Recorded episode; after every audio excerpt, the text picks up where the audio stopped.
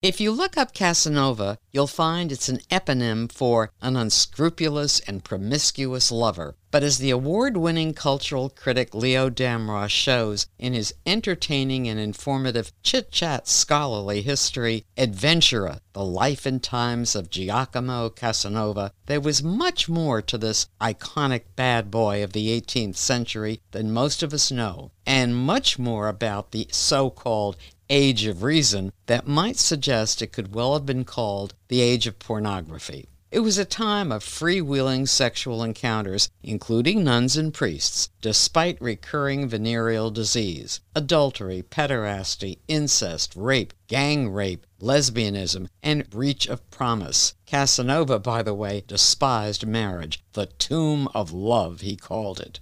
He was an occasional participant in threesomes with siblings, orgies, gender optional, and in the prostitution of children by their own families. Ten was the legal age of consent. He wasn't conventionally handsome, but had an abundance of charm, intelligence, predatory skill, and persistence. He was determined to use it all to get ahead in the aristocracy where he believed he belonged, and to live well in all the countries he slipped into and out of after being exiled from his beloved Venice twice. He was a master performer, con artist, and pleasure seeker. A lot of this is not new, so what does Damrosch contribute? For one, new material in the original French or Italian that doesn't contradict the record but adds to it, confirming or not Casanova's claims. Damrosch has done a lot of his own translation, but is generous in citing researchers before him. The illustrations are many and priceless. So are most of the anecdotes of Casanova's adventures, which include an ingenious account of his escape from an Inquisition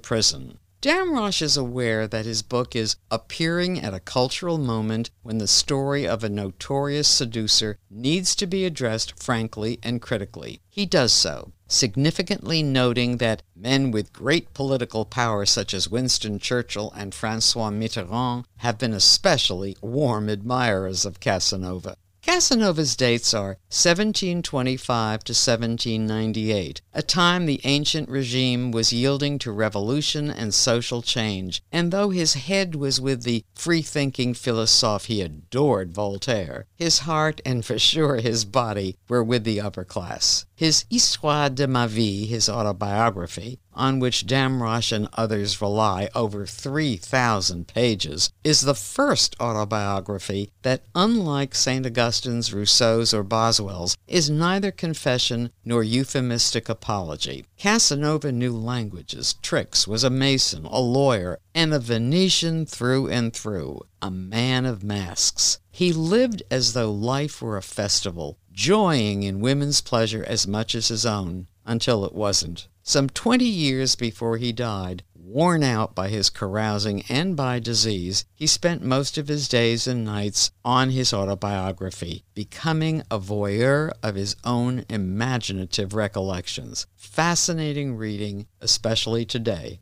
I'm Joan Baum.